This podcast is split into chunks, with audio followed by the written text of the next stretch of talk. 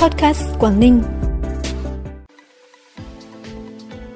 Quảng Ninh tham dự kỳ họp thường niên lần thứ 45 của Ủy ban Di sản Thế giới. Hải Phòng nghiên cứu thành lập khu kinh tế ven biển mới, rộng 20.000 ha. Lạng Sơn quảng bá sản phẩm du lịch tại lễ hội xúc tiến du lịch văn hóa Việt Nam tại Nhật Bản là những thông tin đáng chú ý sẽ có trong bản tin vùng Đông Bắc sáng nay 13 tháng 9. Sau đây là nội dung chi tiết. Thưa quý vị và các bạn, tham gia kỳ họp thường niên lần thứ 45 của Ủy ban Di sản Thế giới tổ chức tại Ả Rập Xê Út từ ngày 10 tháng 9 đến ngày 25 tháng 9, đoàn công tác của tỉnh Quảng Ninh do đồng chí Nguyễn Thị Hạnh, Phó Chủ tịch Ủy ban Nhân dân tỉnh làm trưởng đoàn, sẽ báo cáo về những nỗ lực của tỉnh Quảng Ninh trong công tác quản lý, bảo vệ nguyên trạng di sản thế giới Vịnh Hạ Long, Việc thực hiện cam kết với Ủy ban Di sản Thế giới, Trung tâm Di sản Thế giới UNESCO và đảm bảo sinh kế bền vững cho cộng đồng địa phương, báo cáo tranh thủ sự ủng hộ tham vấn các cơ quan tư vấn của UNESCO và chuyên gia quốc tế về bộ hồ sơ quần thể di tích và danh thắng Yên Tử, đề cử 32 di tích quốc gia đặc biệt thuộc ba tỉnh Quảng Ninh, Hải Dương và Bắc Giang để trình UNESCO xét ghi danh vào danh mục di sản văn hóa thế giới và cùng với thành phố Hải Phòng giải trình về mục đích, ý nghĩa và những cam kết trong công tác bảo tồn di sản đề cử mở rộng danh giới di sản thế giới Vịnh Hạ Long, quần đảo Cát Bà khi được UNESCO xét ghi danh. Ban quản lý khu kinh tế thành phố Hải Phòng đã giả soát đề xuất khu vực phát triển khu kinh tế mới tại khu vực phía nam cửa sông Văn Úc, khu vực cảng và logistics Nam Đồ Sơn, khu vực dịch vụ logistics công nghiệp sân bay Tiên Lãng nhằm kết nối với đường cao tốc ven biển, cảng Nam Đồ Sơn và sân bay Tiên Lãng dự kiến sẽ hình thành trong tương lai, đồng thời nghiên cứu lồng ghép phát triển khu thương mại tự do trong quá trình nghiên cứu thành lập khu kinh tế mới.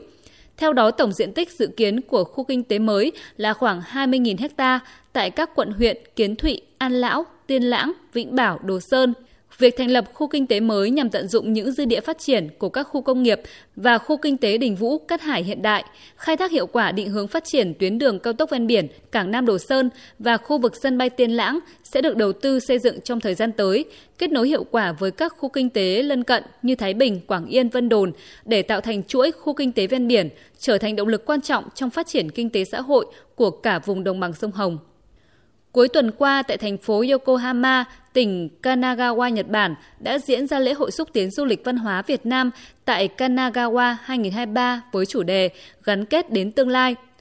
Tại lễ hội, đoàn công tác của Trung tâm Thông tin Xúc tiến Du lịch Lạng Sơn đã giới thiệu đến du khách Nhật Bản những nét văn hóa du lịch đặc sắc tiêu biểu của Lạng Sơn và các ấn phẩm, sản phẩm du lịch Lạng Sơn như bản đồ check-in các điểm du lịch Lạng Sơn, những tour tuyến du lịch đặc sắc Lạng Sơn, nét đẹp trang phục thiểu số các dân tộc Lạng Sơn bằng tiếng Anh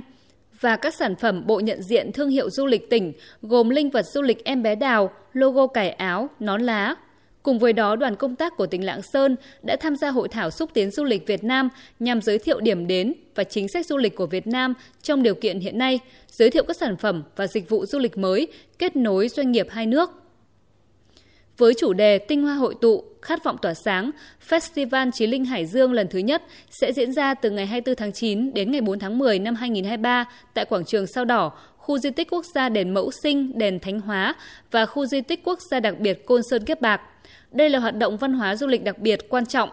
Festival Chí Linh Hải Dương 2023 có 8 chương trình riêng biệt, trong đó chương trình khai mạc vào tối 28 tháng 9, chương trình đêm hội trăng rằm vào tối 29 tháng 9, không gian trải nghiệm Trung thu Việt Nam và trưng bày cặp bánh Trung thu kỷ lục diễn ra trong hai ngày 28 và 29 tháng 9 tại quảng trường Sao Đỏ. Trong khuôn khổ Festival Chí Linh Hải Dương 2023, còn có các chương trình liên hoan thực hành tín ngưỡng thờ mẫu tam phủ, hoạt động trưng bày giới thiệu sản phẩm ô cốp, chương trình đồng diễn và giao lưu dân vũ, khiêu vũ thể thao.